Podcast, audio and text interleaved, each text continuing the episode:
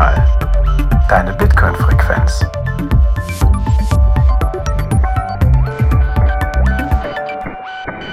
Herzlich willkommen bei Notsignal, deine Bitcoin-Frequenz. Heute mit deinen Notes Thorsten. Guten Abend. Hi, hi. Und wir haben den Merch zu Gast. Hallo Merch. Guten Nachmittag. Man hört schon, der Merch ist woanders. Merch, wo finden wir dich denn gerade? Ich lebe in New York und ich bin im Büro. Sehr gut. Ja, wir versuchen mal was Neues. Wir machen das jetzt einfach mal so. Wir drehen den Spieß mal um. Sonst immer haben sich die Gäste bei uns immer vorgestellt und immer äh, gesagt, wer sie sind, was sie so machen. Aber jetzt haben wir mal gesagt, wir machen das mal andersrum. In einem Podcast macht man das auch durchweise, auch durchaus schon mal so. Und deswegen schauen wir mal, äh, ob das bei euch besser ankommt. Ja, der Merch, den haben wir uns eingeladen, weil wir über ja, ein sehr technisches Thema sprechen wollen. Deswegen der Merch, der ist Softwareentwickler von Beruf. Der sich schon sehr lange mit Bitcoin beschäftigt und dementsprechend auch seine Masterarbeit schon zum Thema Coin Selection geschrieben hat. Er ist Moderator und auch ein fleißiger Antwortgeber bei Bitcoin Stack Exchange. Bitcoin Stack, Stack Exchange. Meine Güte, ist das ein schwieriges Wort? Ich weiß nicht mehr, was das ist, ich kenne das nicht mehr. Aber egal. Können wir vielleicht gleich nochmal drüber reden. Genau, und er arbeitet bei Chaincode Labs und arbeitet da unter anderem dann am Bitcoin Core. Also ist da Contributor, macht da einige Änderungen am Protokoll, beziehungsweise hat da einige Sachen dazu beigetragen in den letzten Monaten, Jahren und ist da ganz fleißig. Ja, und zudem macht er noch zwei Podcasts oder ist Co-Host bei zwei Podcasts. Einmal bei New York BitDevs, das ist das quasi das Socratic-Seminar, was es in New York gibt, habe ich eben gelernt. Und den Bit bei Bitcoin äh, Optech ist er auch noch dabei. Jetzt habe ich wahrscheinlich alles durcheinander geworfen. Genau, Merch. Was, was müssen wir denn jetzt alles korrigieren ähm, von der Vorstellung? also Bitcoin Stack Exchange ist richtig. Die BitDevs ist ein Meetup. Wir haben so 50 bis 120 Leute da am Kommen und reden dann halt immer über irgendwelche Entwicklungen in der Bitcoin-Sphäre, also Pull-Requests, äh, regulatorische Änderungen, interessante Hacks und solche Sachen. Und die Podcasts, an denen ich mitwirke, sind der Bitcoin Optech Recap, wo wir den Bitcoin Optech Newsletter durchgehen und Chaincode Podcast, der ab und zu erscheint. Wir nehmen nur hier bei uns im Büro auf. Das heißt, wenn Leute durch New York durchkommen und bei uns im Büro arbeiten, dann nehmen wir uns die vor und schwätzen ein bisschen über ihre Arbeit. Sehr gut. Sehr schön. Ja, und Thorsten, dass du Bitcoin Stack Exchange nicht kennst, hier nochmal der Hinweis, liebe Zuhörer, äh, schaut euch das bitte mal an. Das ist wirklich, wenn ihr eine Frage zu Bitcoin habt, schaut mal bei Bitcoin Stack Exchange vorbei ich gehe davon aus, dass 99 Prozent eurer Fragen dort bereits mal gestellt wurden und auch beantwortet wurden. Es ist also immer wieder eine Quelle, wenn ihr euch mal fragt, was, ne, keine Ahnung, wie etwas funktioniert oder wie etwas aufgesetzt ist, ist das auf jeden Fall eine gute Anlaufstelle, um sich zu informieren. Guter Hinweis. Wir werden heute mit Merch über das Thema Bitcoin-Transaktionen sprechen. Und zwar werden wir, glaube ich, mal sehr tief ins Detail gehen. Ähm, also wirklich mal eine Bitcoin-Transaktion, nicht nur eine, sondern zwei Bitcoin-Transaktionen äh, unter die Lupe nehmen. Das Ganze baut auf auf einem Vortrag, den der Merch bei der TapConf letztes Jahr, also 2022, gehalten hat. Und wir werden es so halten, dass wir wieder die Slides, die Merch dort präsentiert hat, oder eine Auswahl davon zumindest, als Kapitelmarken setzen, sodass ihr, äh, während ihr diese Folge hört, dann auch schauen könnt, worüber wir sprechen, weil es halt wirklich auch dann in Details reingeht. Da ist es ganz gut, vielleicht das mal als, als Bild vor Augen zu haben. Ansonsten noch der Hinweis, dass wir ein Value for Value Podcast sind. Ihr könnt unseren Beitrag im Bitcoin Space unterstützen, indem ihr einen zum Beispiel Value for Value fähigen Podcast Player nutzt und uns beim Hören Satz streamt oder auch gerne einen Boost mit einer Nachricht schickt. Oder ihr könnt uns mit einer Spende per Lightning oder über Paynum unterstützen. Schaut einfach mal auf unsere Webseite notesignal.space. Wir haben so ein paar Kosten, die wir damit decken und der Rest geht dann in unser Bounty-Programm. So, jetzt langes, langes Vorgeplänkel. Was wir vergessen haben, Merch, hast du die Blockzeit für uns? Ja, wir sind bei Block 818.899. Sehr gut, sehr gut. Cool, vielleicht magst du mal kurz erzählen, Du hast diesen Vortrag bei der TapConf gehalten. Was ist denn diese TapConf und genau, also an wen richtet sich dieses, dieses, diese Veranstaltung? er präsentiert gerade das T-Shirt dazu. ja, also TapConf ist eine relativ entwicklerfokussierte Konferenz in Atlanta. Also es ist ein Akronym für The Atlanta Bitcoin Conference. Und die interessante Sache hier ist, dass es größtenteils selbst organisiert ist Die Organisatoren der Konferenz richten die Mainstage aus, aber sonst gibt es einige Villages und an den Villages wirken eben Konferenzteilnehmer mit, die da das Programm machen. Und so gibt es dann zum Beispiel häufig dort ein Socratic Village, äh, was mitorganisiert wird von naja, Leuten, die Socratic Seminars ausrichten in ihren Städten. Dann gab es zum Beispiel ein Neulingdorf und es gab ein Self-Sovereignty Citadel, wo einfach Leute ihren eigenen Track machen, wo sie Themen anbieten, die denken, die sie denken, dass sehr interessant sind. Jedenfalls, die findet in Atlanta statt, in der Regel im Herbst oder Winter und äh, ja, ist eine meiner Lieblingskonferenzen. Ah, sehr schön. Ja, cool. Und du hast einen Vortrag gehalten zum, der hatte den Titel Weighing Transactions, also Transaktionen gewichten, ne? So würde man es, glaube ich, auf Deutsch übersetzen. Vegan vielleicht, ja. Aber Vegan, aha, okay, okay, Vegan, ja. Das Gewicht von ähm, Transaktionen. Ähm, das Gewicht von Transaktionen, genau. Auf das Thema werden wir auf jeden Fall kommen. Genau, aber vielleicht kannst du nochmal zeigen, also womit du angefangen hast. Also, ne, du hast eine Transaktion genommen, glaube ich, eine recht klassische, eine Pay-to-Public-Key-Hash-Transaktion. Genau, also warum hast du damit angefangen, erstmal so eine Transaktion äh, zu zeigen, wenn es um das Thema äh, Wiegen von Transaktionen geht? Ja, also vielleicht fangen wir erstmal an mit, was Transaktionsgewicht eigentlich ist. Nämlich bis Segwit aktiviert wurde, hatten wir ein anderes Limit, nämlich das Block Size Limit. Und äh, das Block Size Limit hat Blöcke auf ein, eine Million Bytes limitiert. Und man hat einfach die Bytes gezählt von Transaktionen und das war, wie viel die eben zu diesem Limit hin beigetragen haben. Mit Segwit wurde dieses Block Size Limit abgelöst durch ein Block Weight Limit oder Blockgewicht ihr werdet schon sehen, äh, ich spreche normalerweise viel in Englisch über Bitcoin, deswegen ich denke da ein bisschen drüber nach, wie ich das eigentlich ausdrücke. Dieses Block Weight Limit wird anders berechnet und zwar tun nicht Witness-Daten mit vierfacher Gewichtung gegen das Block Weight Limit zählen und Witness-Daten nur mit einfachem Faktor. Das führt vor allem dazu, dass mit einem Block Weight Limit von 4 Millionen Gewichtseinheiten jetzt Blöcke größer als ein Megabyte sein können. Also Megabyte in, im Sinne von eine Million Bytes. Mhm. Und da gibt's, äh, das ist ein bisschen kompliziert und da gibt es viel Verwirrung zu dem Thema.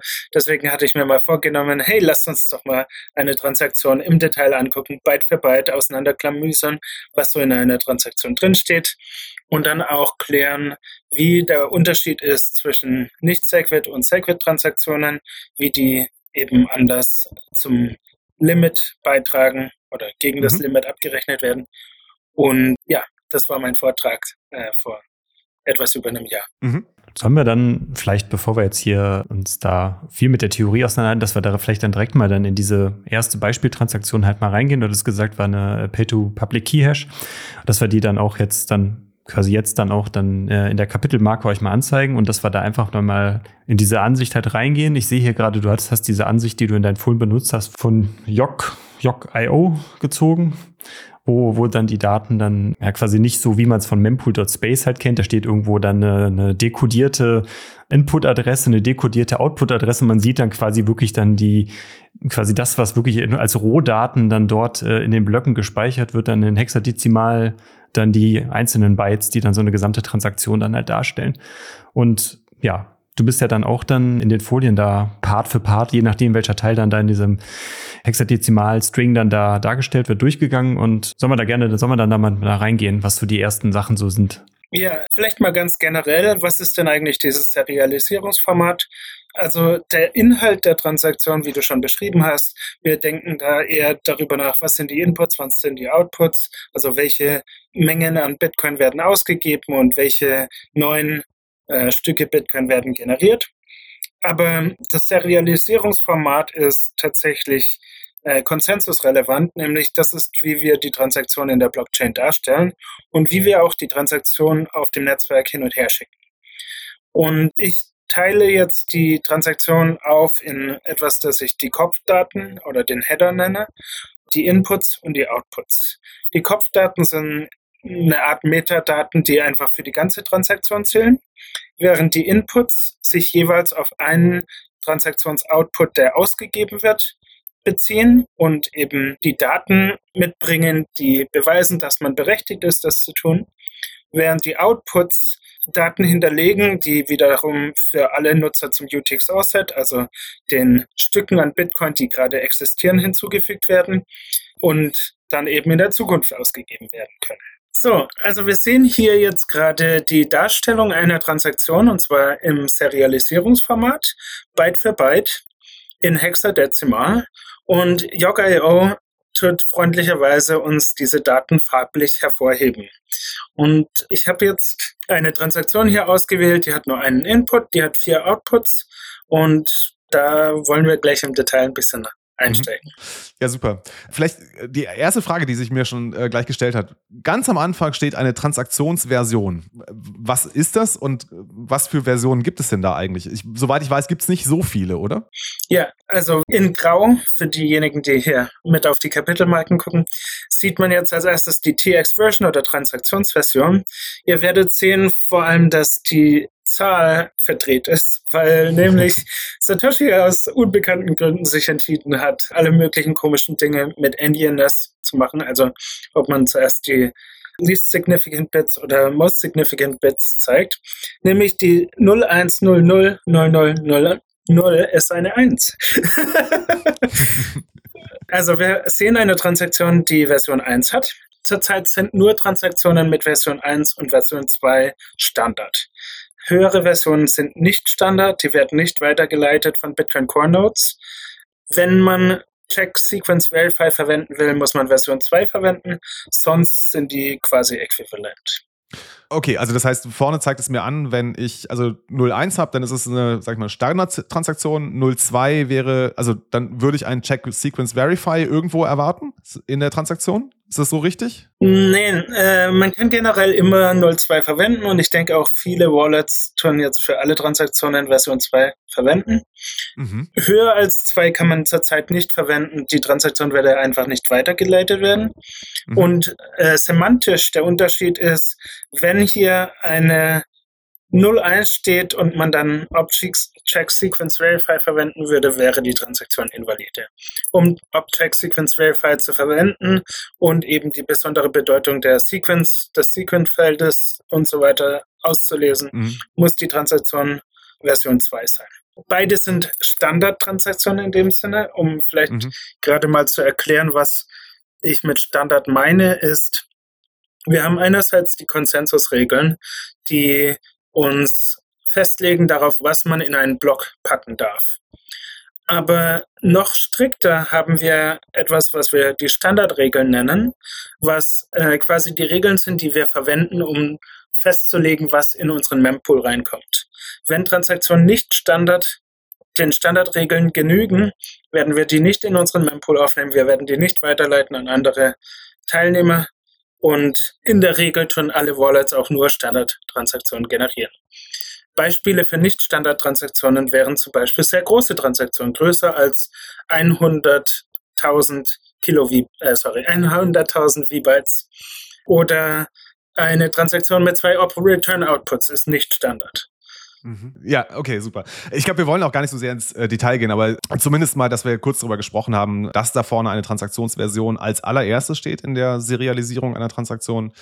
Genau, und dass äh, es da äh, verschiedene Versionen geben kann. Das zumindest reicht erstmal bis hierhin. Genau, und dann springen wir doch mal ganz zum Ende der Transaktion, weil da steht eine Logtime. Das habe ich irgendwie immer noch nicht verstanden. Was ist diese Logtime? Wofür brauche ich das? Welche Informationen gibt sie jemandem, der diese Transaktion jetzt empfängt? Genau, also eine Logtime kann uns darin beschränken, wann eine Transaktion in einen Block aufgenommen werden darf. Und zwar, wenn eine Logtime gesetzt ist, also viele Wallets setzen dort eine Null immer, wie auch diese Transaktion hier. Aber wenn eine höhere Zahl gesetzt ist, dann ist es in der Regel erstmal eine Blockhöhe und das bezeichnet die letzte Blockhöhe, in der die Transaktion nicht vorkommen darf. Das mhm. heißt also, wenn dort eine 100 steht, dann ist der erste Block, der diese Transaktion beinhalten darf, 101. Allerdings gilt das nur für Transaktionen, in denen mindestens ein Sequenzfeld in einem Transaction Input nicht maximal ist. Also Das werden wir uns gleich noch später angucken, wenn wir Inputs angucken. Aber für eine nicht finale Transaktion ist die Logtime eben scharf und wird erzwungen. und okay. in der Form, dass eben nur ab einer bestimmten Blockhöhe die Transaktion aufgenommen werden darf.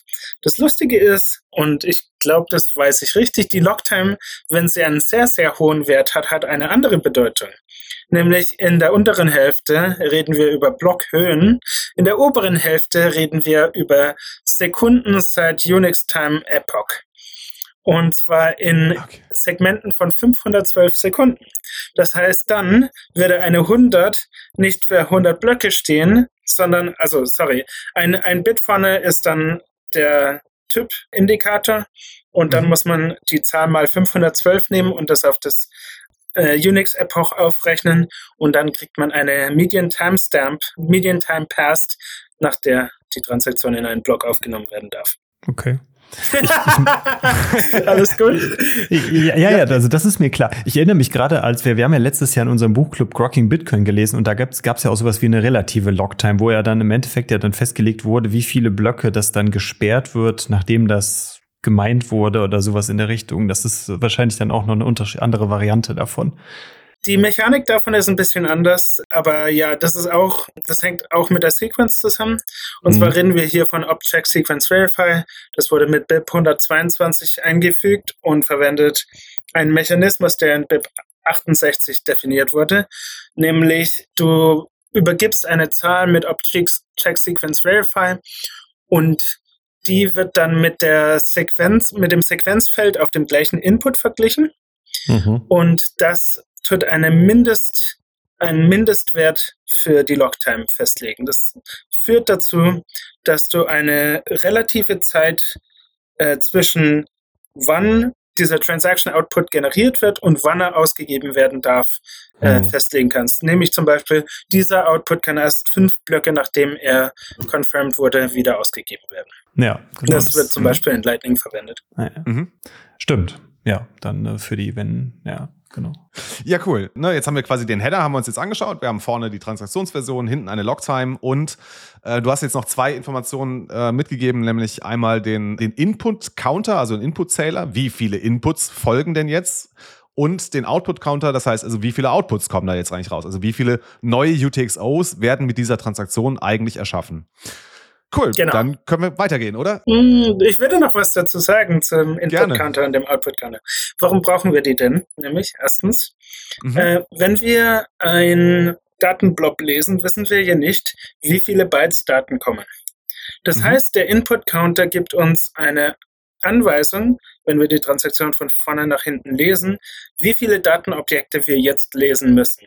Und das ist ein generelles Prinzip, das wir in dem Transaktionsserialisierung verwenden, ist, dass wir vorher ankündigen müssen, wie viel Daten danach kommen. Und in diesem Fall eben der Input-Counter sagt, jetzt kommen ein Input. Und äh, bei den Outputs hier vier Outputs.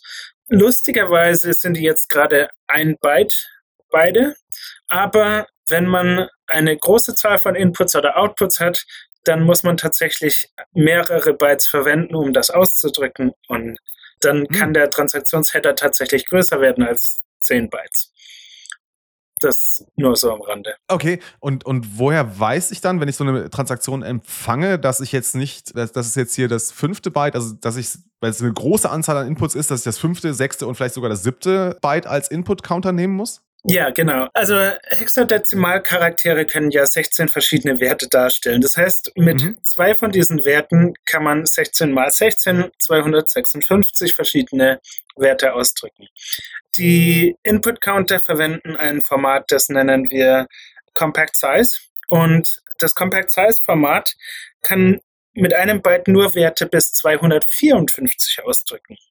Wenn 255 oder 256. Wert verwendet werden, dann zeigt es an, dass entweder noch ein zusätzliches Byte folgt oder dass noch zwei weitere Sorry. Ah. Also wenn man mehr als 254 ausdrücken möchte, dann braucht man drei Bytes.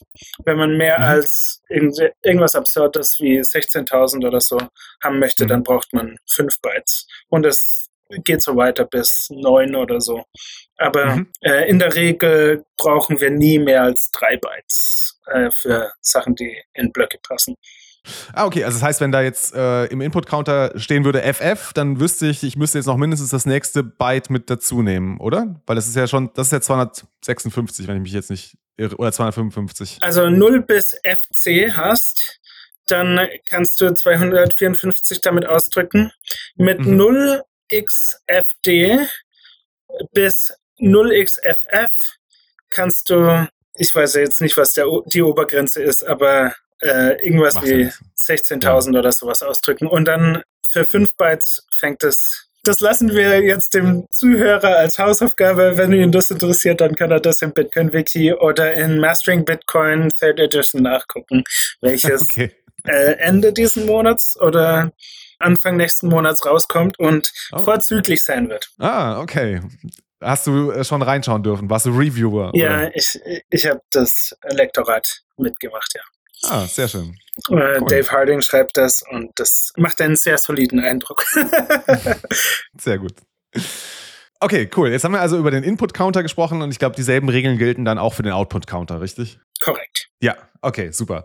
Können wir dann zum Input voranschreiten einer Transaktion? Äh, Ich hätte jetzt auch die, die tatsächlichen Werte gerade hochgekriegt, aber Jetzt hast du sie gerade Also, bekommen.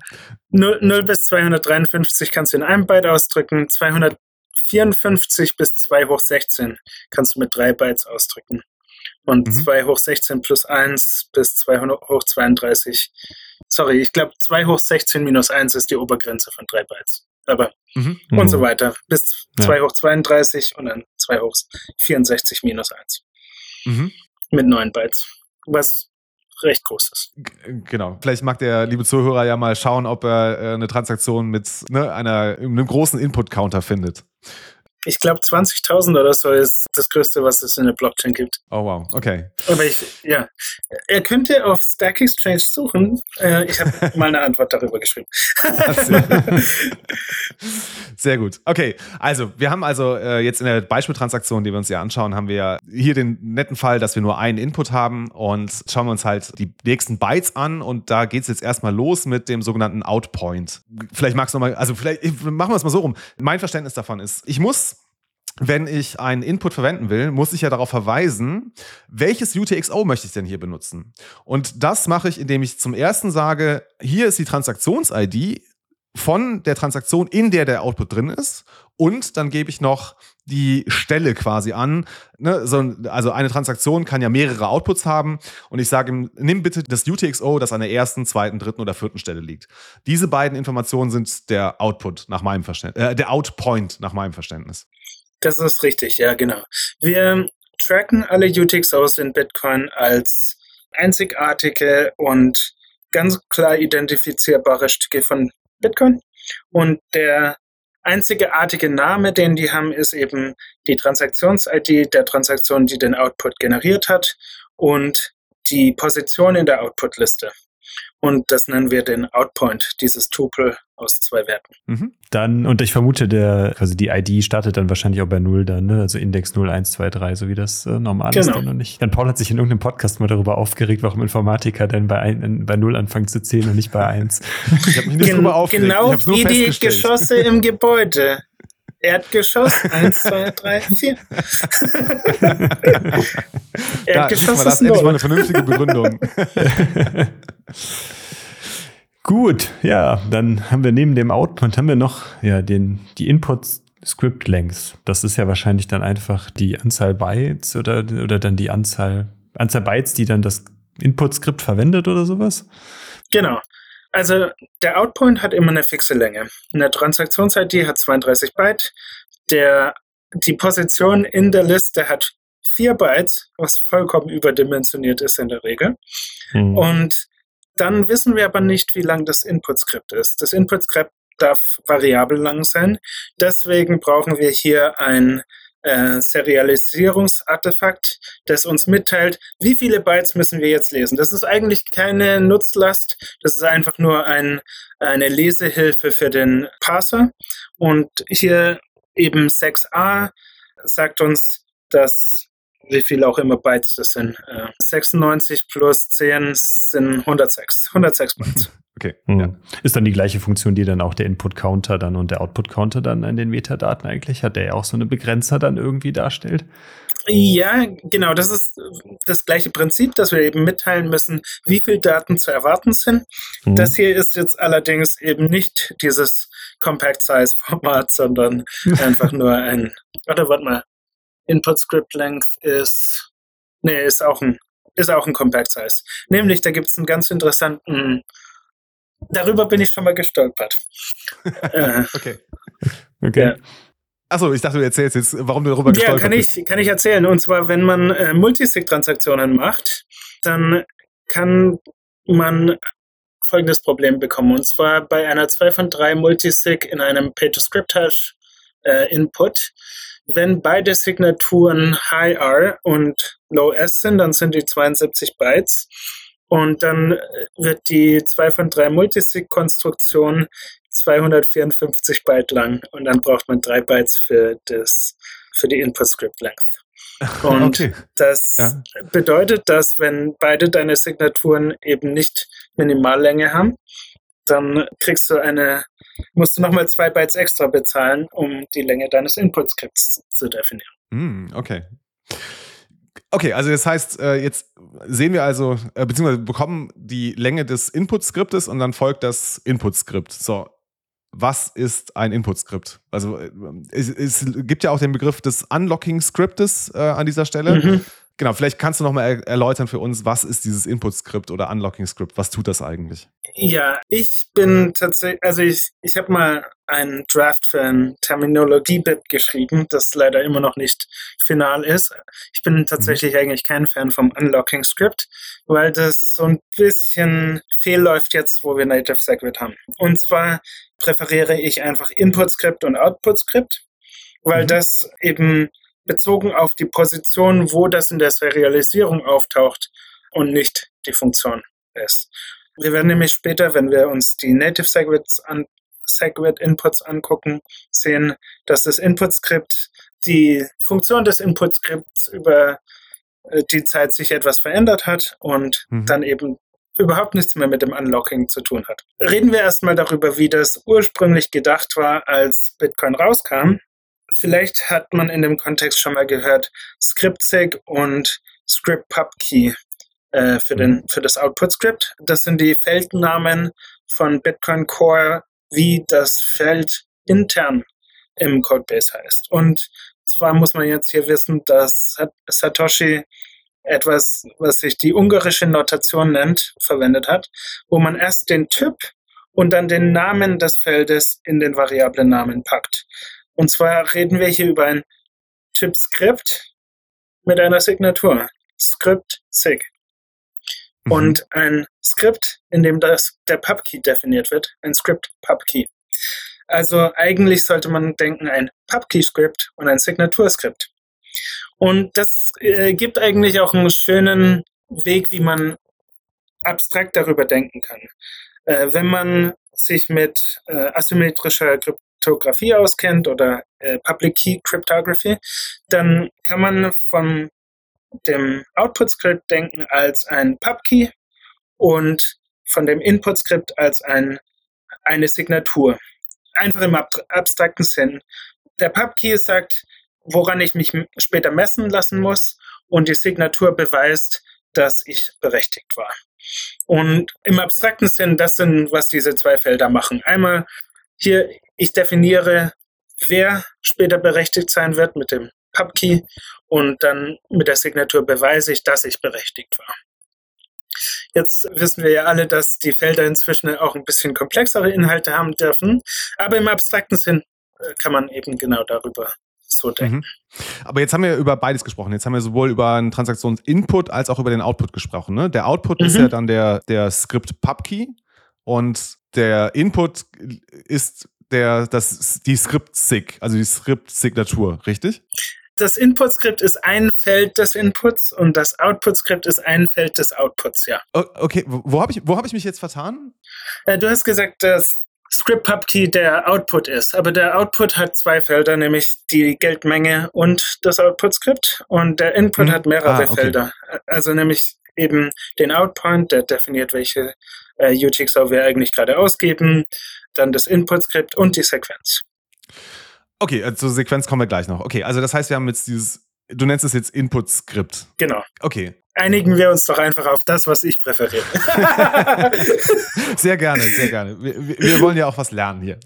ja, ja. Genau, aber äh, wa- was genau signiert denn jetzt das Input-Skript? Also signiert es jetzt, also den, den, den, sagen wir, mal, ich sag, ich schmeiß jetzt einfach mal den Pubkey da in den Raum, aber ist es das Einzige, was hier signiert wird mit dem Input-Skript? Nee, also das Input-Skript generell im üblichen Fall legt sich auf die gesamte Transaktion fest. Alle Inputs und alle Outputs.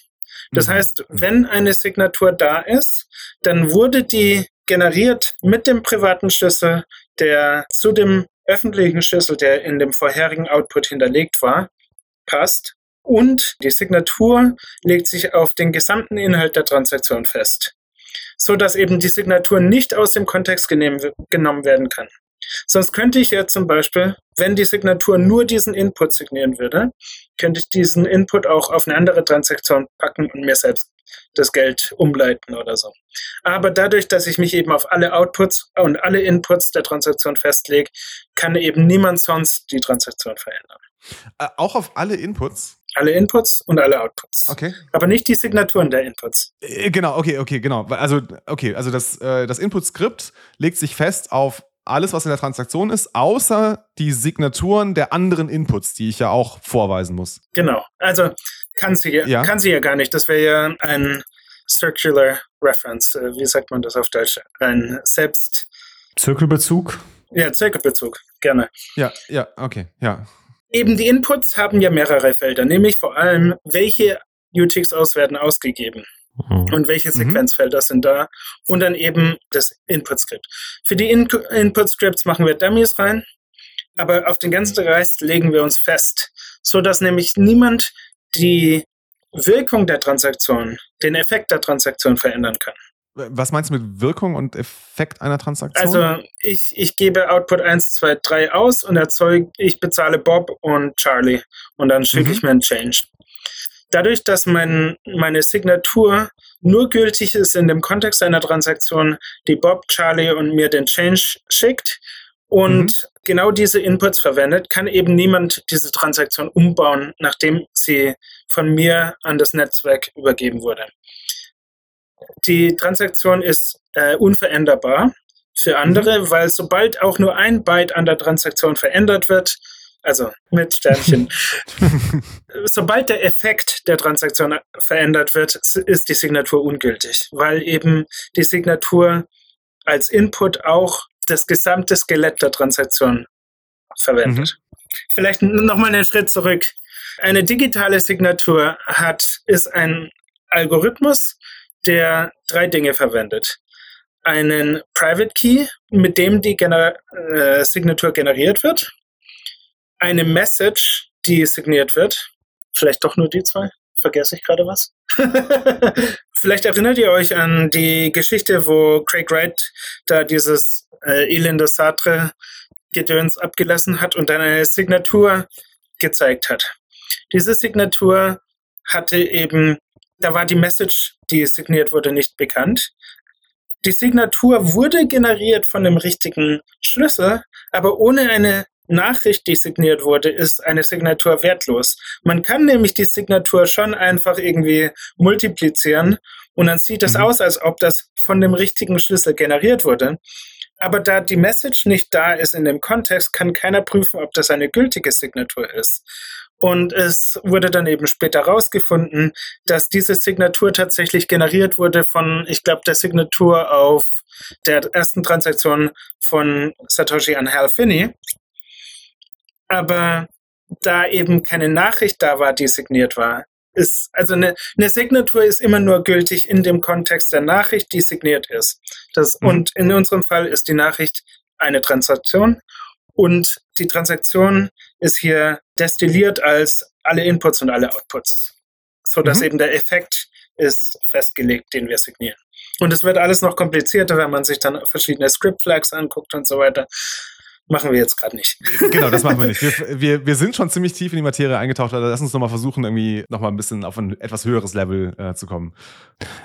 Ich wollte gerade eigentlich nur noch mal so ein bisschen, also das ist jetzt eigentlich genau das Gegenteil von dem, was du gerade jetzt mit was machen möchtest. Ich wollte eigentlich auf sein Sternchen, was er gerade eben gesagt hat, hinaus, äh, weil da haben wir nämlich auch ähm, äh, vor in unserem in so einem Buchclub vor ein paar Wochen drüber gesprochen. Das war nämlich das Thema, was äh, wir reden jetzt ja über eine Pay-to-Script-Hash-Transaktion, also eine Transaktion vor Segregated Witness.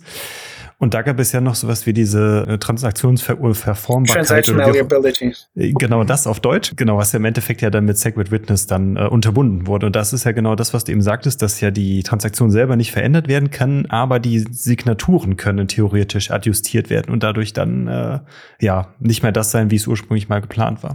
Genau, nämlich eine Signatur in Bitcoin in ECDSA besteht aus zwei Werten, einem R-Wert und einem S-Wert. Und gerade für den S-Wert gilt, dass S und minus S beide valide Werte in dem gleichen Kontext sind. Das heißt, wenn du einen S-Wert hast, kannst du den einfach umkehren an der Achse und minus S stattdessen hinpacken und die Transaktion ist immer noch gültig signiert. Aber in dem Fall ist sie jetzt Non-Standard. Wir erlauben High-S-Werte nicht mehr seit BIP 112 oder so. Egal. Mhm. Wurde, wurde mal verboten äh, für, für im Mempool. Die sind immer noch gültig in Blöcken, aber nicht mehr gültig im Mempool. Und das Problem, wenn die Signatur verändert wird, ist, die Transaktions-ID wird berechnet, indem man die gesamte Transaktion hasht, also die gesamte Transaktionsserialisierung hasht. Und wenn die Signatur sich ändert, ändert sich die Transaktions-ID. Das heißt, wenn man zum Beispiel eine Kette von unbestätigten Transaktionen hat und jemand downstream darauf baut, dass diese Transaktions-ID genauso bleibt, wie sie ist, und dann irgendein Witzbold die Signatur umdreht und das in seinen Block packt und meint, dann ist die darauf folgende Transaktion ungültig, weil der Outpoint nicht mehr stimmt. Mhm. Der Outpoint den die in ihrem Input für, für ihre vorsignierte Transaktion haben, bezieht sich jetzt auf die Originalfassung der Transaktion und nicht die Transaktion mit dem umgedrehten S. Und dann bricht das natürlich die Kette der vorsignierten Transaktionen. Zum Beispiel kann man deswegen kein Lightning auf nicht-Segwit-Inputs bauen. Mhm. Ja, du, du, erklärst das so, so schön. Das ist genau das Problem, wo wir uns da jetzt dann vor ein paar Wochen auch so deine einen abgemüht haben, aber genau das, das beschreibt es sehr gut. Also hier nochmal der Hinweis, wenn, wenn ihr euch die Folge angehört habt, das ist ja auf jeden Fall jetzt die äh, kürzere und prägnantere Erklärung dafür gewesen, was diese äh, ja, Verformbarkeit darstellt und warum das ein Problem dann äh, vor Segwit dargestellt hat um nochmal nachzugreifen. Das Problem existiert auch weiterhin nach Segwit, aber dadurch, dass die Signatur nur im Witness. Ja, da kommen wir ja gleich noch zu. Okay, genau. Ja. Äh, äh, ja. Die Transaktions-ID ändert sich nicht mehr, weil die Transaktions-ID nur von den Non-Witness-Daten berechnet wird. Ja. Mhm. Okay. Sehr gut. Okay, wir sind schon ziemlich äh, weit in der Zeit, aber noch gar nicht so weit in dem Thema gekommen. Es gibt noch ein, äh, ein Stück, was du noch äh, in dem Input einer Transaktion drin hast, nämlich die Sequence. Vielleicht magst du noch mal ganz, äh, ganz kurz über die Sequence sprechen, bevor wir äh, zu den Out Outputs übergehen. Ja, also die Sequenz ist ein Feld, das ursprünglich in dem ersten Release von Satoshi eine Bedeutung hatte, nämlich es war gedacht als sozusagen eine Versionsnummer der Transaktion im Sinne von, wie oft man iteriert hatte. Und die höhere Sequenz sollte bevorzugt werden über niedrigere Sequenz. Aber mhm. es gab nie einen Mechanismus, der das alles auch enforced hatte. Und deswegen hat es leider so nicht funktioniert. Das heißt, zwischenzeitlich hatte das dann gar keine Bedeutung, bis dann Leute auf den Trichter gekommen waren. Man könnte das ja verwenden, um anzuzeigen, ob eine Tran Transaktion final oder nicht final ist, also ob Logtime eine Bedeutung hat oder nicht. Und dann später noch als Replace by Fee, also BIP 125 eingeführt wurde, ob eine Transaktion replaceable ist oder nicht. Und dann noch später mit Check Sequence Verify, oder vielleicht war das sogar früher, äh, hat es eben die Bedeutung bekommen, dass es verwendet wurde, um diese relative Zeit zwischen Erzeugung eines UTXOs und wann es ausgegeben werden durfte, konstruiert wird. Das Sequenzfeld existiert auf jedem Input, aber nur einer der Inputs muss einen non-maximalen Wert haben, damit die ganze Transaktion non-final ist. Mhm. lass uns doch mal vom Input zum Output übergehen. Genau, wir hatten ja äh, eine Transaktion oder du hattest eine Transaktion ausgewählt, die insgesamt, glaube ich, vier Outputs hatte und wir schauen uns jetzt aber nur einen, den ersten dieser Outputs out, äh, an. So, und das geht dann los. Also es gibt diesen Output-Counter und danach geht es los mit dem Betrag. Oder Amount hast du es hier auf der, auf der Folie.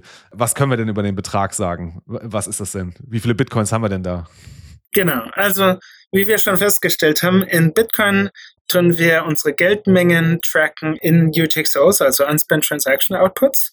Und ein Output besteht aus zwei Teilen. Erstens der Geldbetrag, definiert in einer Anzahl Satoshis. Äh, nicht Bitcoins, sondern Satoshis sind tatsächlich die Definition von wie viel Geld man hat. Und dann eben ein Output-Script, wo wir wieder mit Output-Script-Length anzeigen, wie viele Bytes gelesen werden müssen und dann eben im Output-Script definieren, wie später derjenige, der diesen Output ausgeben möchte, seine Berechtigung beweist. Okay, aber jetzt haben wir diesen Output-Skript. Also, wenn man sich das mal in, einem, äh, in so einem Explorer anschaut, da gibt es mehrere, ähm, Yoke.io, glaube ich, zeigt es einem auch an. Ich nutze ganz gerne, ach, packe ich euch in die Show, äh, Show Notes einen Link. Da kann man so ähnlich wie bei Yoke.io, da sind auch die, die Werte, die Bytes sind farbig markiert und dann kann man da drüber fahren und dann äh, wird einem eingeblendet, was denn jetzt eigentlich drin steht. So, und jetzt steht in diesem Output-Skript, wenn man den, vielleicht mal ganz banal die Frage, ne? Also ich habe da ein Output-Skript der hexadezimal kodiert ist. Und wenn ich diesen Wert jetzt dekodiere, dann kommt da etwas raus, das liest sich als ob dup, ob hash 160, dann eine Zeichenkette, ich glaube, ja, äh, auch hexadezimal und dann ob equal verify, ob checksig. Okay, wie komme ich aus ein paar hexadezimalen Zeichen zu diesem dekodierten Wert und was, was sagt mir das alles, was da drin steht? Ich weiß, es ist jetzt eine sehr weite Frage, aber vielleicht magst du uns mal kurz oder nicht kurz, aber magst du uns das mal erklären, was da eigentlich vor sich geht?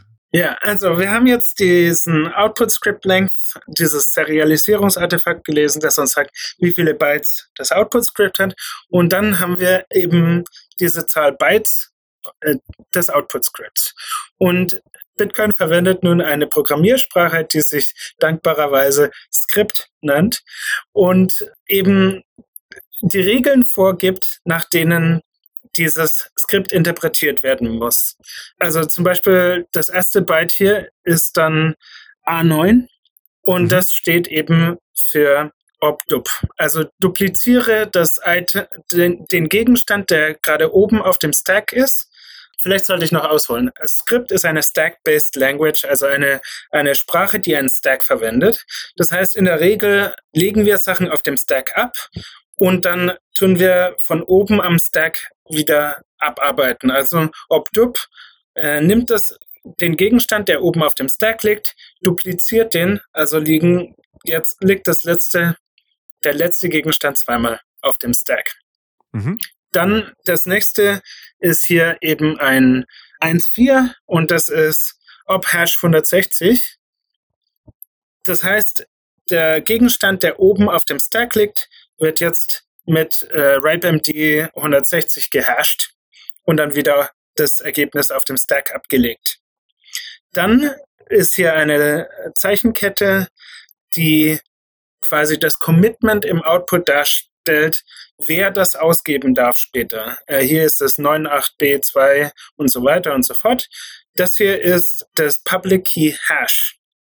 Und zwar, mhm. wenn wir uns angucken, was im Input-Skript später drinstehen musste, hatte vorher das Input-Script hier den Pub-Key abgelegt.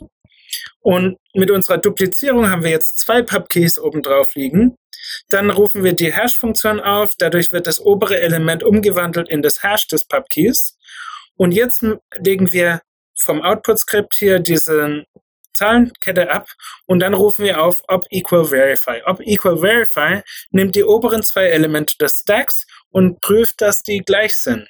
Das heißt, wenn der Pubkey, der hier auf dem Stack lag, nach dem Duplizieren und Hashen, übereinstimmt mit dem Wert, der im Output-Skript stand, angezeigt durch ob equal verify, dann fahren wir fort. Falls nicht, scheitert das Skript an dieser Stelle die Validierung. Und nun haben wir übrig auf dem Stack eine Signatur, ein Pubkey. Da hätte ich vielleicht erstmal erklären müssen, dass äh, das Input-Script von Pay-to-Public-Key-Hash legt eben ein, eine Signatur an einen Pubkey ab. Mhm. Unten liegt also der, die Signatur, oben drüber der Pubkey und jetzt rufen wir auf Object-Sig. Und Object-Sig nimmt einen Pubkey und eine Signatur und prüft, ob die Signatur von dem Pubkey, also zu dem Pubkey passt, also von dem zugehörigen Private Key angelegt wurde und dass es sich eben an diese ganze Transaktion committed hat. Also ob sie in dem Kontext dieser Transaktion gültig ist. So, jetzt äh, habe ich Du hast Fragen. Okay, also das, was du jetzt beschreibst, das hörte sich für mich jetzt so an, das ist das, was ich äh, machen muss, wenn ich dieses UTXO verwenden will. Aber wir sind doch gerade mhm. im Output-Teil einer Transaktion. Und warum, äh, also ja, ich habe jetzt die Brücke noch nicht ganz geschlagen. Alles gut, ich habe also äh, vielleicht nochmal ganz gut, also weil ich die Brücke noch nicht schlagen kann, warum steht dieser dekodierte Wert, den wir jetzt entschlüsselt haben, ne? Das, du hast gesagt, also wenn das fängt an mit A9, dann weiß ich, kann ich im, im Skript äh, Lexikon quasi nachschauen, nachschauen, dann heißt es, das ist obdup und dann steht da, was ist das, 1.4, das ist äh, ob hash 160. So habe ich das jetzt verstanden, ne? Da, ja. Das steht jetzt, das steht jetzt im Output. Genau, im, Out, im Output steht obdup hash 160, dann mhm. das Hash des Public Keys, dem der, das Geld hier übermittelt wird. Mhm. Equal Verify Checksig. Das ist der, das Standard-Template für Pay-to-Public-Key-Hash-Outputs. Nämlich wir zahlen an ein Pub-Key-Hash. Right? Mhm. Mhm. Also wir hinterlegen ein explizites Pub-Key-Hash, nämlich des Pub-Keys des zukünftigen Besitzers des UTXOs, das wir hier erzeugen. Mhm. Und dann, wenn der Empfänger das eben später ausgeben will, hängt er vorne dran im Input-Skript eine Signatur und ein Pub-Key. Und dann arbeiten wir das eben ab. Die Signatur ist unten im Stack, der Pubkey ist oben drauf. Wir duplizieren den Pubkey, jetzt sind zwei Pubkeys oben drauf. Wir hashen den oberen Pubkey, jetzt haben wir mhm. Signatur, Pubkey und Hash des Pubkeys auf dem Stack. Und dann vergleichen wir das mit dem, mit dem Output-Skript, also dem, dem Hash des Pubkeys, der im Output-Skript hinterlegt war. Kommt mhm. das weg, wenn es übereinstimmt. Und danach prüfen wir die Signatur, die da liegt. Und da wir den Public Key hier jetzt zweimal verwendet haben, nämlich einmal im Signaturvergleich und einmal im Vergleich mit dem ursprünglichen Pub-Key-Hash, das im Output-Skript hinterlegt worden war, wissen wir, dass tatsächlich die Signatur von dem privaten Schlüssel erzeugt wurde, zu dem der Public Key-Hash in dem Output-Skript gehört. Aber sorry, äh, irgendwie äh, hakt es bei mir da noch. Also, das, was du beschreibst, das hört sich jetzt für mich so an, äh, das ist doch das, was ich tun möchte, wenn ich einen Input bereitstelle. Ja, ne? ja, ja. Ich, bin, genau, ich, genau. Ich, ich erkläre, warum der Output da so steht, indem ich beschreibe, wie später der Empfänger das verwenden kann, um sich zu authentifizieren. Aber das heißt, wenn ich jetzt dieses, dieses Output, das ich da habe, ne, dieses UTXO, wenn ich das verwenden möchte, dann verweise ich ja in der Input, ne, das ist die Transaktion, das ist der Output. Und in diesem Output steht jetzt eben genau das. Da steht A9, 1.4 und so weiter. Ah, okay, und okay, okay, ah, okay, das steht da. Und das nehme ich und wenn ich das als Input, äh, äh, den Input providen will, dann muss ich halt die, die Signatur liefern und diese Sequenz, die wir jetzt gerade besprochen haben, nämlich ob Dupe, ob Hash und so durchführen. Und da, nein? Ah, Mist, ja, durchführen ja, aber du musst es nicht. Ja. Sorry, ich dachte, du würdest gleich sagen, muss ich dann auch äh, mitteilen. Nein, im Input steht nur die Signatur an der Pubkey. Genau, Aber dadurch, genau. dass wir wissen, welche Output wir ausgeben, schauen wir in unserer Datenbank der UTXOs mhm. nach, was dort genau. in dem Output-Script stand. Und dann tun wir zuerst das Input-Script ausführen. Und mhm. dann den Stack, den wir am Ende des Input-Scripts haben, geben wir weiter ans Output-Script und dann führen wir das Output-Script aus. Und dann genau. müssen wir am Ende ein valides Ergebnis haben. Dann äh, haben wir eine gültige einen gültigen Input. Genau.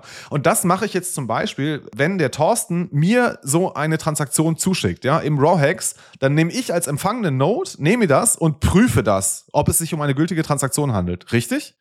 Ah, jetzt. Okay, jetzt okay, aber glaube ich, Entschuldigung, ich bin, ich bin total Kein Problem.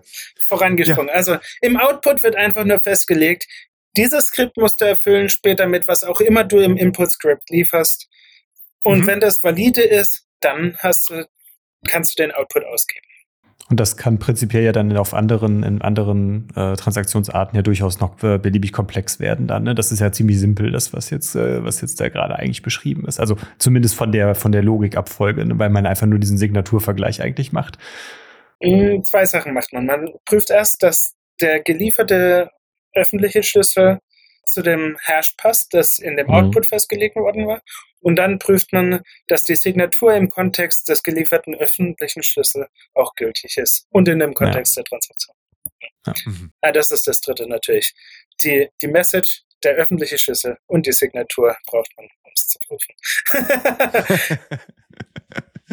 ja, sehr gut. Ich, ich habe hier, ich habe auch hier eine klasse Website, äh, learnmeabitcoin.com. Die hat eine wunderschöne Animierung, die einen hier ein bisschen durch diesen Prozess führt. Ich habe euch das hier im Chat gerade mal äh, rübergeschubst. Das könnt ihr vielleicht in die Show Notes packen. Ich, ich habe gerade auch schon die ganze Zeit halt bei deinen Ausführungen gedacht, ob, was man für ein Bild nehmen kann, um, das, um diese Stack-Verarbeitung irgendwie bildlich darstellen zu können. Ne? Klar sind das natürlich mehrere Operationen, die da stattfinden, aber vielleicht reicht einfach schon so ein Bild, dass man sich so diese Stapelverarbeitung einfach mal dann an, dass man da halt äh, quasi mal ein Bild für hat. Vielleicht können wir das auf jeden Fall, oder ihr seht es schon die ganze Zeit in diesem Kapitel, was wir jetzt hier oder hier in unserer Kapitelmarke, die wir gerade besprechen, dass da hier im Chat, also da gibt es eine schöne Animation mit Stack und Abarbeitung von Schritt für Schritt des Input-Skripts und Output-Skripts. Da kann man das sehr gut nachvollziehen. Sehr gut. Packen wir mal in die Shownotes, könnt ihr euch dann sehr gut angucken. Ich werde es mir auf jeden Fall auch gleich nochmal anschauen, damit ich es auch nochmal verstehe. Ist, vielleicht muss man dazu nochmal sagen, ne? also für mich als Nicht-Entwickler äh, und Nicht-Informatiker ist es sehr harte Arbeit zumindest, sich da reinzudenken. Aber ich, ich versuche es, ich will es gerne verstehen. Und so, so langsam nähere ich mich dem hoffentlich an. Ich muss außerdem hinzufügen, wir steigen natürlich auch sehr tief ein an der Stelle, ist wenn okay. wir uns tatsächlich den Stack angucken. Ja, aber also das so ist das halt. Das, wir machen diesen Podcast ja nicht, weil wir äh, an unsere Zuhörer denken. Nein. Nein. Nein, ich sage immer wieder, äh, ich mache diesen Podcast halt einfach so gerne, weil ich halt ne, da Gelegenheit habe, zum Beispiel dich, Merch, ne, einfach mal wirklich äh, einfach nachzuhaken, nachzufragen, bis ich es vielleicht irgendwann verstanden habe. Dann zeichnen wir das noch auf und gucken mal, ob sich jemand findet, der sich das antun möchte. Mhm. Sehr gut. Sollen wir vielleicht ganz kurz drüber reden, was eine Bitcoin-Adresse ist in diesem Kontext? Sehr gerne. So, wir haben gerade darüber gesprochen, dass die Transaktionsserialisierung das Format ist, in dem wir Transaktionen in der Blockchain festhalten und auch Mhm. das Format ist, in dem wir Transaktionen auf dem Netzwerk austauschen. Das Output-Script hatten wir jetzt gerade gesagt, ist obdub, obhash, äh, der Pubkey-Hash, ob equal verify, ob checksig. Der aufmerksame Hörer wird hören, das ist keine Bitcoin-Adresse.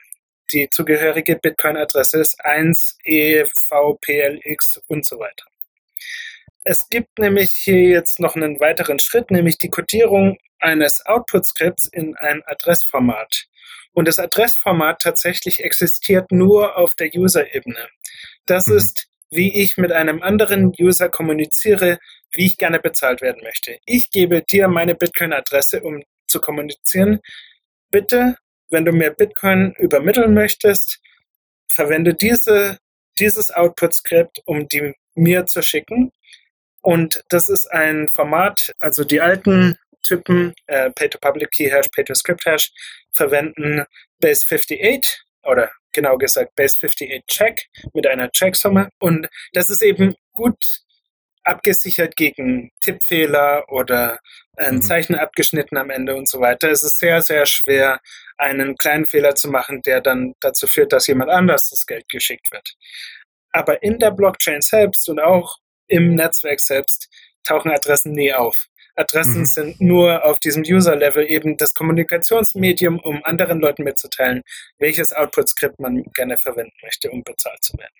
Sehr gut. Äh, Das erinnert mich, ich glaube, das war Kapitel 3 oder 4 in Grokking Bitcoin. Den Link zu der Folge packen wir euch gerne in die Show Notes. Da kann ich mich noch dran erinnern, dass wir darüber gesprochen haben, wie diese Base 58 äh, Check-Kodierung funktioniert.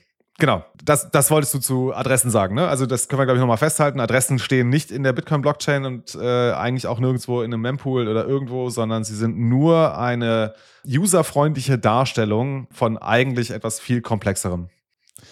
Sehr gut. Cool. Also das heißt, äh, wir haben eine Pay-to-Public-Key-Hash-Transaktion mal besprochen und ja, jetzt haben wir was Neues, nämlich ja, Native Segwit heißt es. Ich würde, glaube ich, äh, ganz gern direkt in das Beispiel reinspringen, äh, ohne jetzt äh, die Unterscheidung zwischen V0 und V1 zu machen. Das Beispiel, das wir hier nehmen, ist eine Native Segwit V1-Transaktion, nämlich Pay to Taproot. Kern der Message ist, glaube ich, bei Native Segwit, wir nehmen einen Teil der, des Input-Skriptes und schieben ihn in den sogenannten Witness-Bereich. Kann man das so zusammenfassen, Merch? Ja und nein. Also bei Wrapped okay. Segwit werden wir einen Teil verschieben. Bei Native Segwit ist das Input-Skript leer und wir haben alles in den Witness da. Mhm. Okay. Aber lass uns das doch mal anschauen. Also, ne, neue Kapitelmarke ist jetzt gesetzt. Wir schauen uns die Native Segwit-Transaktion jetzt hier an. Und das erste, der erste Hinweis ist, dass die Input-Skriptlänge ist null. Okay, was, was, was heißt das denn jetzt, dass diese Input-Skriptlänge null ist?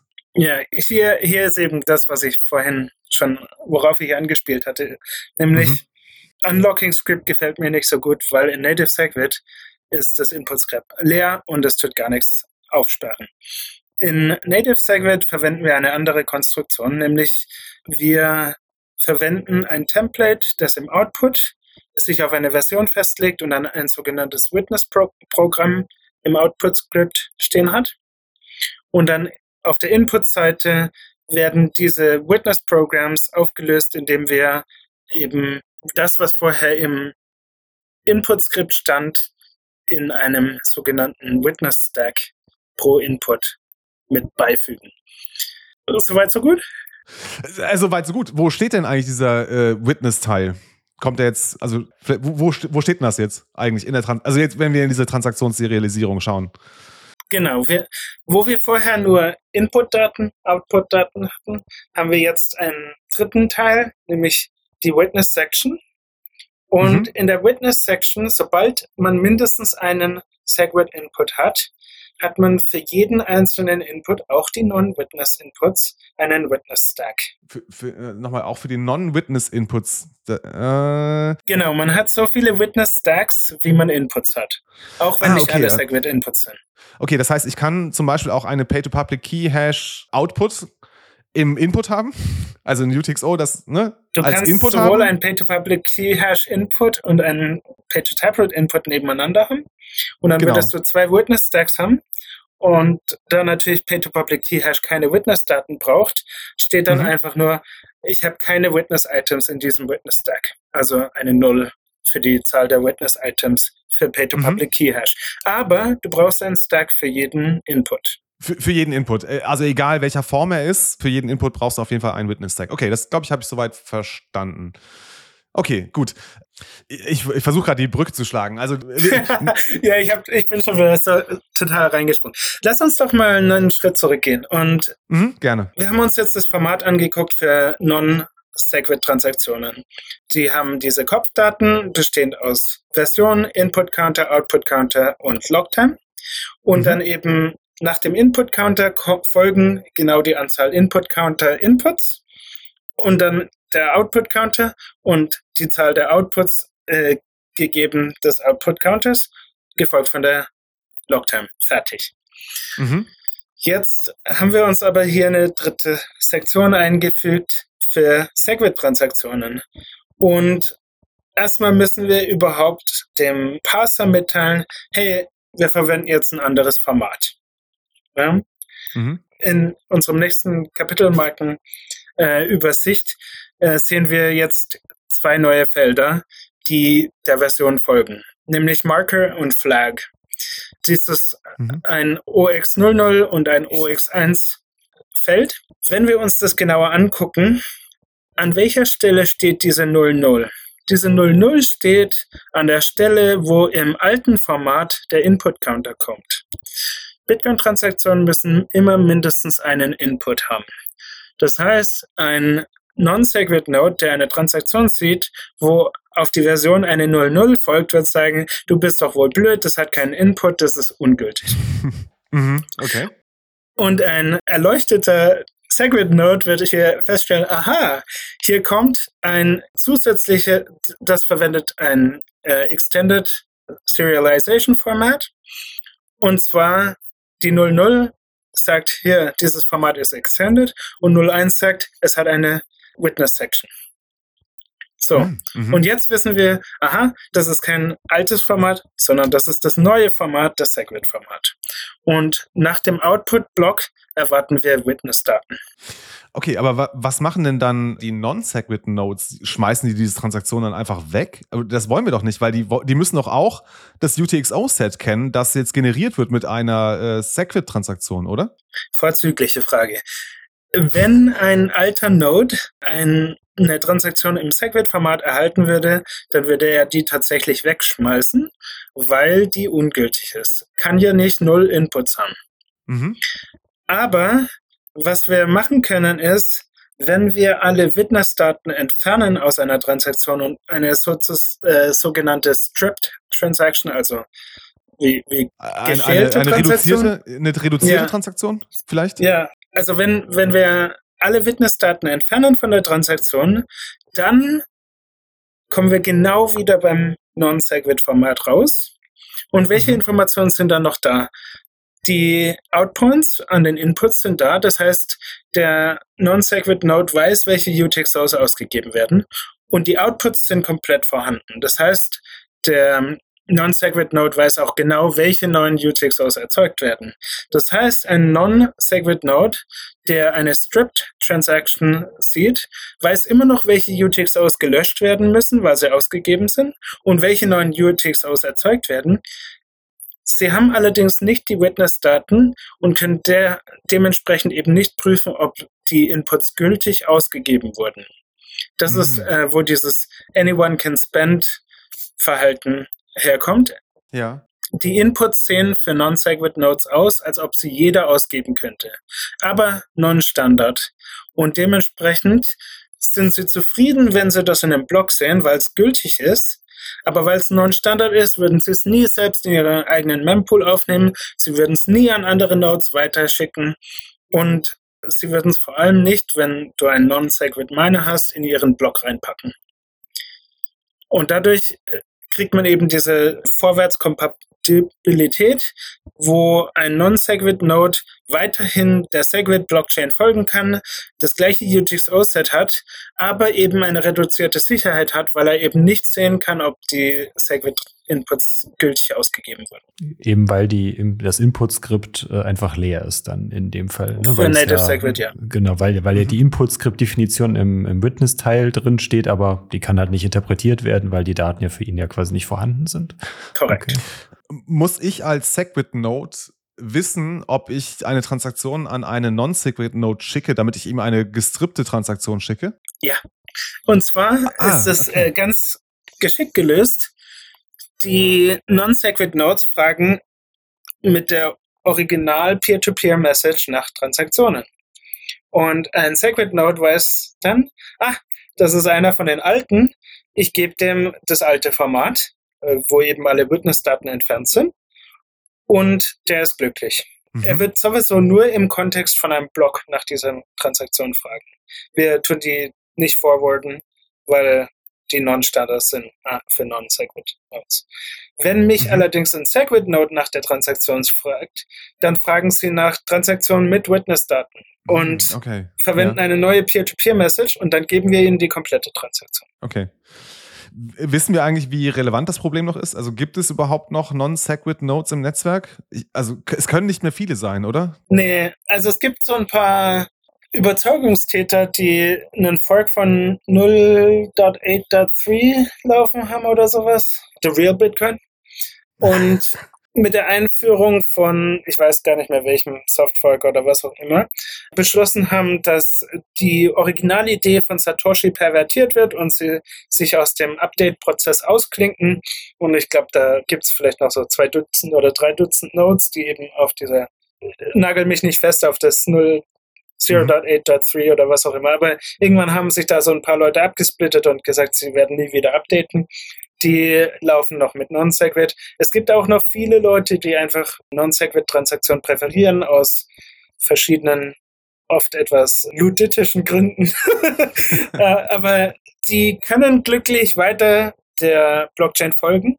Aus ihrer Perspektive tun die auch alle Regeln des Bitcoin-Netzwerkes umsetzen bei sich und, und erfordern, Mhm. weil eben die Segwit-Regeln alle vorwärtskompatibel sind. Das ist zwar, da ist viel Non-Standard-Zeug jetzt, aber alles ist valide nach den alten Regeln. Das heißt, die folgen der Blockchain, die haben das gleiche UTXO-Set, die sehen halt irgendwie sowas wie 90% der Transaktionen nicht, bevor sie in Blöcken sind, weil die Segwit verwenden. Mhm. Aber ja, äh, irgendwie so 99% oder so aller Full Nodes sind jetzt äh, Segwit. Ja, okay. 100% Mhm. der Hashrate ist Segwit. Also, Okay. es ist, es ist mö- äh, hauptsächlich akademisch, dieses Problem. Okay. Okay. Ich überlege gerade, wie wir jetzt am besten weitermachen. Also wir, wir wissen jetzt eine äh, Segwit-Transaktion, da gibt es einen Marker und einen Flag, was mir einfach signalisieren soll, okay, die Witness-Daten sind, äh, nee, ist es jetzt das Input-Skript? Das Input-Skript ist null. Die Signatur leer. ist, genau, die, das Skript ist leer, aber die Signatur ist im Witness-Teil. Der kommt am Ende nach den, nach den ganzen Outputs. Nein, der Merch äh, wackelt schon mit dem Kopf. also, Äh, ich würde versuchen, es präziser auszudrücken. Und zwar, Ja, bitte, bitte. bitte. wenn wir Marker und Flags sehen, Mhm. der Stelle des Input-Counters des alten Formates, also Mhm. uns mitgeteilt wird, wir haben eine Transaktion im Segwit-Format vorliegen, dann folgt nach den Outputs die Witness-Section vor Logtime. Mhm. Also es gibt einen dritten Block an Daten in dieser Transaktion, nämlich die Witness-Daten. Genau. Und das ist dann der Witness-Item-Count und dann halt die, ja, das eigentliche, äh, die Länge dann noch und dann halt das eigentliche Witness-Item selber. Und was Genau. steht da denn drin? Pop-Quiz. Warum gibt es keinen Witness-Stack-Counter? Warum muss ich nicht mitteilen, wie viele Witness-Stacks es gibt? Also warte, ich muss nicht mitteilen. Wir, wir haben einen Input-Counter und Witness- einen ja. Output-Counter. Warum haben wir keinen Witness-Stack-Counter? Äh, ich habe doch schon, nee, weil, weil ich, ich habe doch den, der Input-Counter ist doch da, den, den habe ich doch schon in dem, also vorne nach dem Flag kommt doch der Input-Counter. Dann weiß ich doch Korrekt. schon, wie viele Witness-Items kommen. Wir haben genauso viele Witness-Stacks, wie wir Inputs haben. Und deswegen brauchen wir keinen extra Witness-Stack-Counter. Nämlich, sonst wüsste man ja nicht unbedingt, wenn wir, sagen wir mal, vier Inputs haben, aber nur drei Witness-Stacks, wie gehört der jetzt zum ersten, zum zweiten Input, der erste? Wo ist, wo ist die, welcher hat keine, ne? Und um Mhm. dieses Problem zu umgehen, haben wir einfach für jeden Input einen Witness-Stack, sobald mindestens ein Segwit-Input vorhanden ist. Okay, aber also wenn ich jetzt einen äh, Input habe, für den ich kein äh, Witness-Item benötige, dann steht da immer noch Witness-Item-Count, also die, das ist jetzt der, sagen wir mal, der erste, der hat die Länge 0. Und dann folgt Genau. nichts mehr, sondern dann kommt der nächste Witness-Item-Count. Nämlich, jetzt kommt der zweite. Genau, jeder Witness-Stack Mhm. fängt an mit, wie viele Witness-Items brauche ich denn eigentlich, um diesen Input glücklich zu machen? Dann sagen wir für den ersten Witness-Item in diesem Witness-Stack, wie lange ist dieses Witness-Item? Mhm. Dann äh, geben wir die Daten des Witness-Items. Dann sagen wir fürs zweite Witness-Items, sofern es eins gibt, wie lange ist es, geben die Daten vom zweiten Witness-Item und so fort. Und dann für den zweiten Witness-Stack, da wir ja jetzt erschöpfend wissen, wir haben alle Daten, sagen wir mal, es gab zwei Items, wir haben die Länge des ersten Items und die Daten des ersten Items, wir haben die Länge des Mhm. zweiten Items, die Daten des zweiten Items und dann für den zweiten Witness-Stack sagen wir wieder, wie viele Elemente gibt es in diesem Witness-Stack. Und so arbeiten wir uns eben durch alle Inputs. Wann brauchen wir denn mehrere oder welche Items brauchen wir? Ja, zum Beispiel mit Pay-to-Witness Public Key Hash brauchen wir zwei Items. Genau wie vorher in Pay-to-Public Key Hash brauchen wir eine Signatur und einen Pubkey. In Pay-to-Taproot brauchen wir nur eine Signatur. Mhm. Das heißt, da ist der Witness-Item-Count nur eins. Und bei Pay-to-Witness Public Key Hash und bei Page-Taproot Script Path Spans äh, kann das nochmal anders sein. Okay, cool. Das waren jetzt noch ein paar Details. Sehr gut. Ich hoffe, ihr könnt es irgendwie zurechtschneiden, dass das jeder Zuhörer auch noch. Äh, Das äh, macht der Thorsten mit sehr viel Eleganz immer, muss ich sagen. Also es ist echt unglaublich. Nein, Thorsten, das Lob musst du dir jetzt anhören. Ich habe teilweise schon, haben wir wirklich äh, Gespräche so verkackt und der Thorsten hat das so zurechtgeschnitten, dass ich selber nicht gemerkt habe, dass der Thorsten da einfach mittendrin irgendwie sieben Minuten rausgeschnitten hat und einfach das Gespräch normal weiterging. Also Genau, das kriegen wir schon irgendwie hin. Wollen wir vielleicht äh, äh, so Richtung Ende mal über das Thema Gewichtung sprechen? Also wie sich das jetzt, du hast es äh, am Anfang ja schon mal kurz angedeutet gehabt. Genau, da hast du ja gesagt, wir hatten vor Segwit hatten wir ein Block-Size-Limit von 1 Megabyte und mit Segwit haben wir jetzt etwas Neues eingeführt, nämlich das Block-Weight-Limit. Vielleicht magst du es nochmal irgendwie äh, erklären, was ist jetzt dieses Block Weight Limit, wie berechnet sich das und was bedeutet das eigentlich für die Größe der Blöcke? Genau. Manche Leute erinnern sich, so zwischen 2013 und 2017 haben sich einige der Bitcoin-Enthusiasten die Köpfe eingeschlagen, ob wir oder ob wir nicht irgendwie die Blöcke vergrößern sollen. Ne? Und da ist dann, sind diverse Altcoins entstanden und viele Leute waren sehr unglücklich und haben sich angefeindet.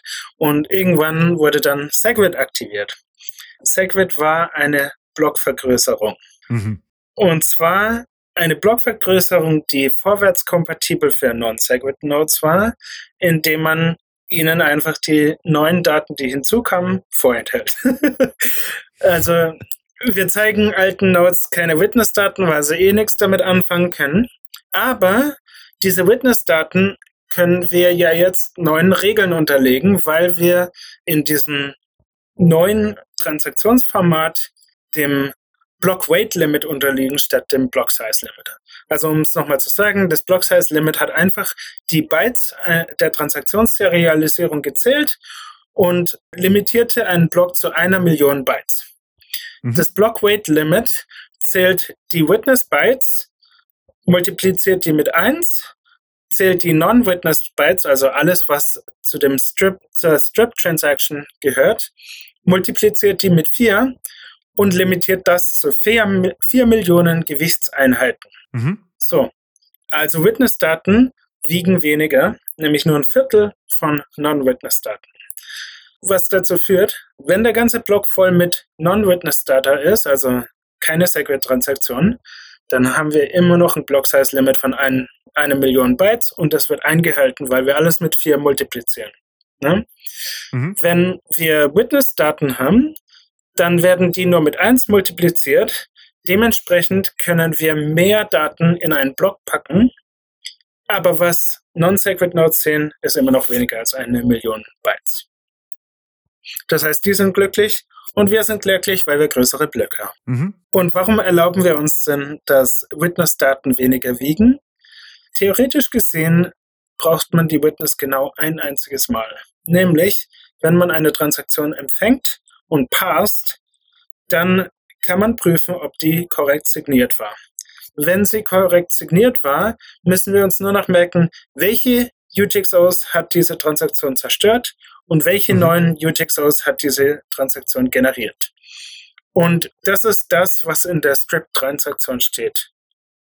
Das heißt, theoretisch könnte man an diesem Zeitpunkt die Witness-Daten wegwerfen. Wir müssen uns auch die Witness-Daten nicht im UTXO-Set merken.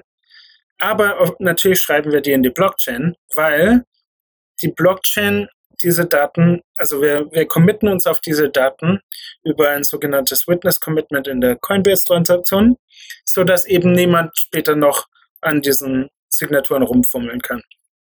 Und ja, also man braucht die Daten ja, einmal beim Transaktionsprüfen und dann natürlich, wenn man jemandem die Blockchain geben möchte, sollte man sie auch haben, weil sonst kann man ihnen nicht die komplette Transaktion geben. Okay, genau, das wäre jetzt meine Dumpdown-Version gewesen. Also ich, ich brauche sie nicht, äh, die Witness-Daten. Ich könnte sie auch wegschmeißen, aber wenn meine Node die Blockchain bereitstellt für eine Node, die sich neu synchronisiert, dann gebe ich ihr natürlich auch die Witness-Daten, damit sie verifizieren kann, dass es sich halt um ein gültiges UTXO-Set handelt, das am Ende dabei rausgekommen ist. Ja, um, um hier vielleicht nochmal ein beliebtes Missverständnis aufzuklären. Mhm. Witness-Daten gehören zur Transaktion. Ohne die Witness-Daten okay. ist die Transaktion ungültig, wenn ich die mhm. prüfe.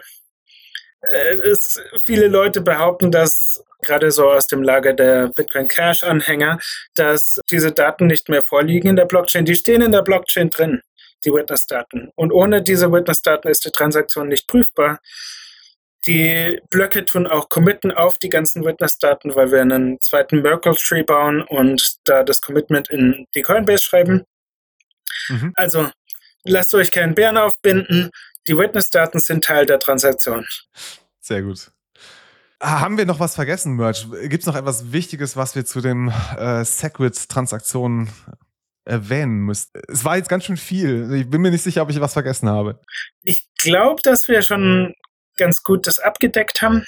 man kann, könnte da natürlich immer noch ein bisschen tiefer eintauchen. Wir könnten kurz darüber reden, wie SegWit tatsächlich eine Blockvergrößerung war und das dahingehend beweisen, dass der größte Block deutlich größer als ein Megabyte ist. ja. Nämlich der Block 786.501. Das ist dieser Block, der diesen grässlichen Taproot Wizard hatte. Der ist 3.978 und 900, äh, sorry, 78.938 Bytes. Das ist deutlich größer als eine Million Bytes. Und das mhm. ist der größte Block bis dato. Warum geht das? Weil ein gewisser Casey Rodarmer eine brillante Idee hatte, wie man ganz viel Daten in Transaktionen reinhängen kann mit diesem ganzen Inscription-Schmu. Und mhm. äh, so haben wir tatsächlich geschafft, ziemlich nah an das theoretische Limit von 4 Millionen Bytes zu kommen. Nämlich nur 21.000 oder so Bytes weg vom Limit. Das heißt, da gibt es noch eine Challenge da draußen, einen größten Block zu konstruieren. Wer das als Herausforderung ansieht, darf sich gerne daran austoben. Sehr gut. Ich habe noch eine Anmerkung beziehungsweise eine Erkenntnis für mich selber, die ich gerne hier mit der Runde teilen möchte. Äh, das äh, bezieht sich nochmal auf die Folge, die ich mit Chris zusammen gemacht habe über die, das Thema Manage deine UTXOs, wo wir darüber gesprochen haben, dass bei einem äh, hohen Fee-Market prinzipiell eine bestimmte Menge an viel, also viele Inputs im Endeffekt ja dann die Gebühren nach oben schießen lassen und Segwit-Transaktionen dadurch trotzdem äh, einen Discount erfahren, eben weil wir das jetzt ja gelernt haben. Bei äh, Segwit-Transaktionen verschieben wir ja den Input-Teil in den Witness-Teil und dieser Witness-Teil ist ja diskontiert, also der bekommt einen Rabatt im Endeffekt auf die, auf, auf die Gewichtseinheiten, die eine Nicht-Segwit-Transaktion halt nicht erhält. Und dadurch sind prinzipiell dann auch wieder, was das dann wieder erklärt, dass Segwit-Transaktionen günstiger werden. Und bei vielen Inputs sind dann auch natürlich Segwit-Transaktionen immer noch ein bisschen günstiger. Natürlich sind viele Inputs bei einer Transaktion auch bei Segwit immer noch doof, weil das dann auch sich natürlich potenziert oder relativ hohen Einfluss auf die Gebühren hat. Aber grundsätzlich haben wir da erklärt das dann noch mal so ein bisschen dann, warum da Segwit-Transaktionen zumindest noch mehr davon profitieren als, äh, ja, mhm. also die, die profitieren ja eigentlich immer. Da hätte ich ja noch ja, mal eine Frage also, an, an Merch. Äh, ganz, ganz kurz, ja. was ist denn dann effizienter äh, in der Anzahl der Bytes? Eine, äh, die, was hat mir Segwit V0 oder jetzt eine neue Segwit V1, äh, Native Segwit V1, also eine Taproot-Transaktion? Ja, Taproot ist der günstigste Input überhaupt. Äh, das sind 57 auf Deutsch. 57,5 äh, V-Bytes. Mhm. Ein Pay-to-Witness Public Key Hash, also Native Segwit V0, äh, hat 68. Also äh, man spart 10,5 V-Bytes mit einem Pay-to-Taproot Key-Path Spend. Also das Single-Sig-Äquivalent mit Pay-to-Taproot. Dem gegenüber steht allerdings, dass Outputs teurer sind, und zwar 11 Bytes teurer, weil, nee, 12 sogar, weil ein Output 43 Byte wiegt statt 31. Was bedeutet, dass in Summe äh, das Taproot quasi zwei immer noch zwei dann größer ist in der Gesamtsumme dann. Also Taproot im Lifecycle hat anderthalb ja. V-Bytes mehr Gewicht, mhm. aber du musst drüber nachdenken, wer was bezahlt. Wenn ich bezahlt werde, teile ich meiner Gegenpartei, dem Sender, mit, an welches Skript sie mir bitte das Geld schicken sollen. Ich sage ihnen also mein Pay-to-Taproot Output Script mhm. und die scheinen bislang keine Probleme zu haben, ob sie an Pay-to-Witness Public Key Hash oder Pay-to-Taproot schicken.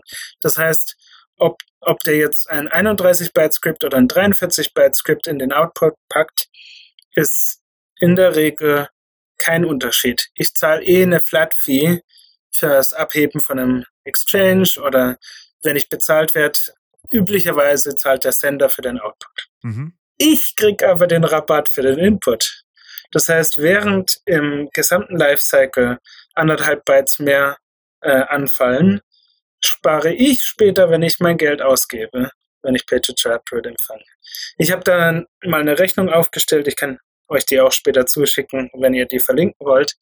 Gerne. Aber mein, mein Eindruck ist, dass in fast allen Fällen, außer sehr, sehr speziellen Fällen, es immer günstiger ist, Pay-to-Taproot zu empfangen und zu verwenden. Und zwar mehrere, ich glaube über 10% günstiger. Das heißt, ich kann jedem, der sich derzeit Sorgen macht darüber, wie groß seine UTXOs sein müssen und wie viel Kosten da potenziell in der Zukunft anfallen, wie viel sie vielleicht hier jetzt konsolidieren wollen oder nicht, denkt darüber nach, Pay-to-Taproot zu verwenden, ihr spart Geld. Guter Hinweis. Spannend. Ich finde auch, das ist schon ein sehr schönes Schlusswort eigentlich, mit dem wir hier enden können. Merch, erstmal vielen, vielen Dank, dass du dir die Zeit genommen hast. War sehr cool. Ich habe äh, viel gelernt und äh, habe auch noch entdeckt, dass ich noch einige Lücken habe, die ich noch gerne auffüllen möchte.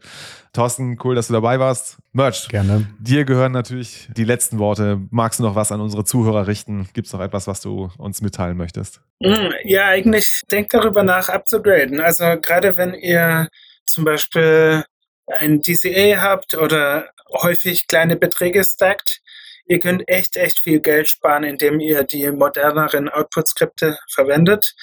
Viele Wallets haben leider noch keinen Pay-to-Tablet-Support, sowohl auf der Senderseite als auch auf der Empfängerseite. Das heißt, Pay-to-Witness Public Key Hash ist vielleicht jetzt gerade noch die konservativere Wahl, aber Pay-to-Tablet ist tatsächlich die günstigste Wahl, gerade in dem heutigen äh, Fee Market. Sorry, Blockspace Market. ja, also, es hat mich sehr gefreut, hat Spaß gemacht. Sehr schön. Wir können uns, uns gerne mal bei Gelegenheit weiter unterhalten über andere technische Themen. Ja, sehr gerne, Merch. Also, wenn du nochmal Lust hast, bei uns vorbeizukommen, ich glaube, du hast eine offene Einladung bei uns. Klopf einfach an, wenn du nochmal ein Thema hast, wo du denkst, oh mein Gott, da muss ich jetzt nochmal mit euch drüber sprechen. Oder wir kommen nochmal auf dich zu und sagen, äh, Merch, wir haben da nochmal ein paar Fragen. Sehr gut. Merch, du kennst unser Outro? Focus on the signal, not on the noise. Perfekt. Danke. Ciao, ciao. Macht's gut. Ciao.